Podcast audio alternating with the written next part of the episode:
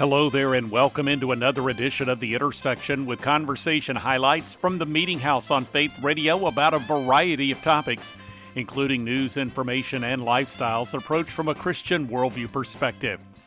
For many years, Bob Lepine served as the co host of the Family Life Today radio program. I caught up with him recently to talk about the subject of marriage and how couples can apply biblical principles to their love relationship. You'll be hearing from that conversation. Plus, Jason Lee McKinney has fronted the band that bears his name for many years, and he has written a book that corresponds in a number of ways to the band's most recent album release. You'll be hearing his comments concerning how a believer can evaluate his or her relationship with Christ and how that person can grow through it. And coming up on this edition of The Intersection, it's back to Faith Radio Meeting House Media Central at the Summer 2022 Christian Product Expo in Lexington, Kentucky where Rhonda Robinson shared about a book she has released under her pen name Teresa White that explores the history of the person behind a well known character associated with the Christmas season. Finally, Bruce Hausknecht a focus on the family, provides insight regarding a case set to go before the U.S. Supreme Court involving a Colorado graphic artist and web designer who, because of her Christian faith, does not wish to use her creative talents to promote same sex marriage. This is the intersection of production of the Meeting House. I'm Bob Crittenden. Well, recently I had the chance to chat with a familiar voice to Christian radio listeners, the former co host of Family Life Today, Bob Lepine. He serves as teaching pastor at Redeemer Community Church in Little Rock, Arkansas, and has authored a book entitled Build a Stronger Marriage The Path to Oneness, which offers couples practical biblical direction for growing in their marriages. Here now from that recent meeting house conversation is Bob Lepine. Couples will often tell you that the, the pressure points that they're experiencing are around things like communication or finances or disagreements about raising the children. Um, and, and those are real issues, but I think they're symptoms of deeper issues. I think there's a lot more going on in our emotional lives and our spiritual lives that needs to be explored. So what I'm trying to do is dig beneath the, the surface, and rather than saying here's how to have better communication in your marriage, in in uh, build a stronger marriage, I'm I'm saying let's look at what what were our expectations in marriage in the first place? What what did we expect marriage was going to deliver for us? What was some of the baggage we brought into marriage? What do we do with frustration and anger and conflict when it happens? What's the source of that conflict? How do we how do we press through it? How do we forgive one another? How do we trust one another again? And then what are the, the common factors that make for a healthy, strong, vibrant marriage? And how can we begin to implement those in a marriage relationship? So it, it really, uh, uh to use the, the metaphor of a tune up, is probably the best way to think of this book I, I could see a couple getting a copy of the book and having 17 date nights where they just read a chapter and talk about the projects at the end, pray together, and uh, then come back to, to date night number two. Now, it could be, Bob, that, that your date night would dislodge some some pain from the past, and if that's mm. the case, you might need a professional mechanic, a pastor, mm. a biblical counselor, somebody who could come alongside and help you deal with those issues. But for the most part, this is just trying to help you identify and adjust the trouble spots that can come up in a marriage. When you talk about applying the scriptures into, say, marital conflict or how to deal with frustration, anger, things of that sort, or even some of the the past issues, the baggage as you referred to it, when we talk about applying the scriptures, what do what does that look like, or what are some of the the principles that we can use in order to actually apply scripture to these various issues that are encountered? Well, I, I had a kind of an epiphany moment. This was years ago working at Family Life. Uh, I had always looked at, at the Bible and thought, you know, when the Bible speaks about marriage, there are just a few passages in the Bible that talk about marriage. There's Ephesians 5 and there's some verses in Colossians 3. You can go back to Genesis, maybe Song of Solomon, but for the most part, the Bible just has a little bit to say about marriage. What I learned over the years of working at Family Life is that the Bible has a lot more to say about marriage than I realized, and a lot more that we can apply. And here's where I learned it. I was reading that, you know, the, the great commandment. Somebody asked Jesus, what's the great commandment? And the, the greatest of the 10. And he says, well, the great commandment is that you'd love the Lord your God with all your heart, soul, mind, and strength. And then he quickly says, and there's a second one that's, that's like it, and that's that you love your neighbor as yourself. And then he makes the statement that all of the law and the prophets can be summed up in these two commandments. And I thought, okay, that means that everything in the Bible is about either loving God or loving your neighbor. That's what what uh, Jesus said when he said all of the law and the prophets can be summed up here. And and when I started to think about those commandments that are about how we are to get along with one another, I had never stopped to consider that the first and most important place where those commandments needs to be lived out is in our marriage relationship. So when we read a verse that says, for example, um, that we're to encourage one another, well, I'd always thought, well, that's how we should get along with people from church, or that's how we should we should be with our neighbors. But then I stopped and went, well, who's my nearest neighbor? Well, that would be my wife, who I see every day and um, and so I'm supposed to be encouraging her, and I'm supposed to be admonishing her, and I'm supposed to be serving her, and I'm supposed to be uh, uh all of all of the scripture verses that talk about how we get along with one another in the body of Christ should first be applied to how we get along with one another in a marriage relationship. So when we talk about applying the scriptures, it's seeing what the Bible says about our relationships with one another, believing that that's true, and then living life acting like that's true, living it out in in our marriage relationship, taking God at His word, and saying the Bible tells me I'm to encourage we're to encourage one another, so I need to do that with my wife. Things like that. Bob Lepine here on this edition of The Intersection. You can find out more through the church website. Go to redeemerlr.org. Next up on this edition of the Intersection podcast from the Jason Lee McKinney Band, Jason Lee McKinney was a recent guest on the Meeting House. In our conversation, he shared about the band's album project called One Last Thing, as well as his book, Deconstructing a Disciple's Doubt, and common themes between the two projects. Here now from that conversation is Jason Lee McKinney. Well, sort of there's two sources of inspiration. One is my own doubt I my I'm my wife is a marriage and family therapist, but she is a person of great faith where she just believes everything's going to work out and the Bible says it and that's good enough. And I've been somebody whether it's a blessing or cursed, it's just that's never been good enough. And so I've had to search out these answers and I've had my own times of like is all this true? Is it not true? And and you know, it's a it's it's sort of one part autobiography the book is and one part apologetic and, you know philosophy and philosophy did not give me my faith I, I came to faith through an experience with jesus but it has talked me back into my faith so many times and so for me it's that one part of my own journey with doubt but also as a college professor and a touring musician i see so many people who grow up in the faith or live in the faith and then when something starts to rub against it they don't have any way to defend their faith or to hmm. know mm. that at a minimum, Christians, we stand on equal ground with any other worldview. And I think we stand mm. on better ground. Now, nobody can prove their worldview. You can't do that. But the evidence piles up heavily in favor of Christianity. And so, because of those two things, I determined, like, you know what? I kind of, over the years, worked through these things and worked through the doubt, through a lot of research, a lot of study, I know a lot of guys that are rock and roll guys with tattoos, you know, saying doing research makes me sound like a bit nerdy, but that's also me. So I've done the the research, I've done the studying, I've I've dove deep. And so I think one of the things with doubt that I saw is when people start to deconstruct, there's sort of two ditches. One, the church freaks out and like, oh no, they're deconstructing, they're going to lose their faith. Well, I would say we deconstruct all the time. In fact, I think the New Testament is not the Gospels, or is it not about how the disciples deconstructed from what they thought the Messiah was going to be to what G- who Jesus actually was? They had this concept, this sort of Maccabean concept of what the of what the Savior would be, and Jesus was not that at all. He was something totally different. So they deconstructed from that.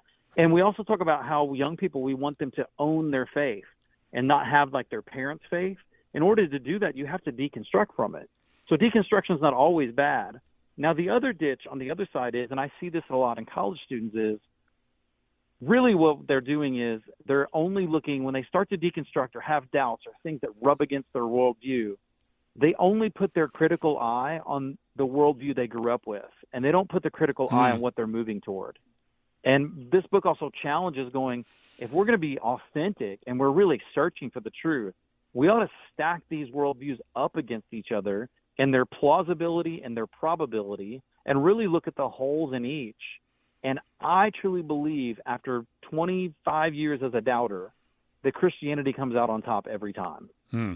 But that doesn't mean we don't put the critical eye. We, but you, you got you can't put your critical eye just on the worldview you're leaving you got to put the critical eye on the one you're heading towards as well. You actually, in the book, feature some QR codes that connect to some of the songs on this album project. So, share with me how you see that the book and the album are actually connected. I show movie things and then the songs. I think it's important because when you start talking about apologetics and philosophy, these questions are really big and the language can get really technical. And I do all of that. And and the reason why I do that is because it's really important for to have precise language so that you can conquer these massive concepts in truly intellectually authentic ways. At the same time, I tell stories from my own life.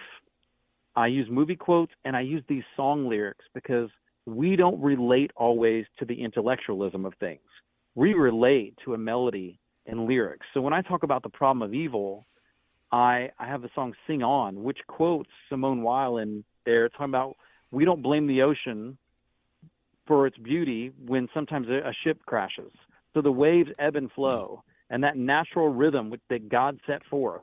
We don't blame the ocean when a ship crashes because that would take away the beauty if it ebbed and flowed in a way that made sure that no ships ever crashed. And so I weave in these theological and philosophical contexts into these song lyrics to make them more relatable and actually to get them into people's brains and hopefully their hearts and their souls better. Jason Lee McKinney here on the intersection. You can find out more by going to the website jasonleemckinneyband.com. This is the Intersection Podcast, a weekly production of the Meeting House, and you can find out more through meetinghouseonline.info or by going to the programming section at faithradio.org. From that homepage, you'll find a link to the Media Center. That's where you can go to listen to or download full conversations with recent guests featured on the Intersection podcast and the Meeting House program. Also, there are links to the podcast, to the Media Center, as well as the Apple Podcast feed. Plus, there are links to video content. And you can follow me on Twitter and access the Meeting House Facebook page. There are links to two blogs. One is The Three with three stories of relevance to the Christian community. There's also The Front Room with devotional thoughts and commentary from the Meeting House. Again, that website address is meetinghouseonline.info, or you can go to the programming section at faithradio.org. Conversations from the Meeting House can also be found through the Faith Radio app at a variety of podcast platforms, including Amazon Music, Apple Podcasts, Spotify, TuneIn, and other podcast platforms. Moving on now to the remainder of this week's edition of the Intersection Podcast. Rhonda Robinson, the author, using the pen name of Teresa White, of the children's book entitled The Legend of Christmas An Untold Story of the Real St. Nicholas, shared about the real character whose life provides the inspiration for the Santa Claus story. The conversation occurred at the summer 2022 Christian Product Expo in Lexington, Kentucky. Here now from that conversation is Rhonda Robinson. Teresa White is the name that my mother gave me. Is mm. my birth name. I was adopted at um, six days old, but um, and I do talk about that in Free Fall how the um, how I found my birth family after both of my parents had passed. My husband gave me a DNA test for my birthday one year, and mm. lo and behold, within hours, literally, um, I was connected with my birth family. And through a series of events, I found my birth certificate, and my mother had given me the name Teresa. So, Teresa White. So, this is another kind of piece in a missing part of me. Not only did the Lord give me Christmas back, but he also gave me back a piece of me. Mm. My name. So it gives you the opportunity to really to to honor your your biological mother, the one who Yes. gave you life, and to place that stamp here on this book that Mm-hmm. also is so special from the the standpoint of bringing back some of the the joy, Yes. uh, the meaning of Christmas. So Yes. wonderful, wonderful story. So when you talked about or when you researched Saint Nicholas. Mm-hmm. What did you find, and what did you want to put into this book? How did you want it? In other words, how, what did you want? What did you want to tell, and how do you want to tell it? Well, I think I was most surprised as I as I started researching and, and uncovering things that he lived in some of the most in the darkest time of history. It was known as the Great Persecution. So Christians were very much in darkness and in hiding and he was of a very wealthy family, and because he was because of, from a very wealthy family, um, he was um, in, he was very well educated at a young age, as they did in those days. But his mother taught him of Christ, and so w- the story starts out of Nicholas sitting at his mother's knees, learning about the birth of Jesus and learning about about faith, and at a young age also he was orphaned. The black the plague came through europe and the, the and he lost both parents but as a as a child with his childlike faith he did exactly what his mother had taught him he gave away his riches he literally gave away his wealth and so we talk about that um, because and you know i like to think he did it also in a way that, that the Bible tells us to. You don't let the left hand know what the right's doing. And so that's the way he did it. And he did it by placing the the gifts Mm-hmm. in in socks or, or stockings. That sounds familiar. Well, Is that- that's that's part of that's part of the evolution of the legend. The Okay. actual true story that Oh, started with that was I'm on the I'm on the next. I know, I know. no, it's So- interesting how stories get passed they down. do. but- That's that's that's why I called it a legend because you know how they grow. You Yeah, know, they start off absolutely, and and Yeah. they grow. But there's a there's that grain real right there in it. the center of it all. Yeah. Yes. Okay. And the truth of it was, during that time, there was another there was another family that was very close to Nicholas's family, another very wealthy family. Tragedy struck. They were also Christians. Tragedy struck, and they lost everything, and they had three daughters. Now, in those days, if you did not have a dowry, that meant you went into prostitution and Mm. you lived on the street. And it broke his heart that that would be the fate of this Yeah. this close family. Family friend. So, again, not letting the right hand know what the left hand is doing. I'm not sure if I've got that scripture right, but that you We know get- what I yes, you know what I'm talking about. Yeah. Right idea. He took gold and put it through their window, and so he made sure that those young women had dowries and did not see that fate. Rhonda Robinson or Teresa White here on this edition of the Intersection Podcast. You can find out more by going to the website thelegendofchristmas.com. Finally, on this edition of the Intersection Podcast, it's Bruce Hausknecht, judicial analyst for Focus on the Family. In our recent conversation, he provided analysis of the pending U.S. Supreme Court case 303 Creative LLC v. Elenis, involving a Christian web designer and graphic artist who does not wish to devote her talents to promote same sex marriage. Here now from that conversation is Bruce Hausknecht. Tell me just a bit about the the road or the path that she has taken to get to this point where this case is being heard by the US Supreme Court. Right. Yeah. Thanks, Bob. And and you've you've teed this up really well in your introduction. Laura Thank you. Smith is a young graphic designer in Denver, Colorado. She also um, creates websites for engaged and and um, couples that are going to get married, and she's a Christian. Uh, you combine all three of those, and what she really wants to do is glorify God by uh, restricting her work, her creative talents, to opposite sex couples. uh, because those are the only marriages that uh, the, the Bible condones, and that's how she wants to glorify God by uh, blogging and by uh, using her graphic design skills to glorify God through those kinds of marriages. But she knows, being in Colorado, and she knows that based on what Jack Phillips uh, has undergone for uh, almost uh, 10 years in Masterpiece Cake Shop, that she faces a Colorado statute that says she must uh, do her design work for LGBT couples who are wanting to get married. And the statute not only requires her to uh, use her creative arts to um, promote those weddings and those unions, it also prevents her, prohibits her from explaining on her website that she's a Christian and she only wants to restrict her wedding business to opposite sex couples.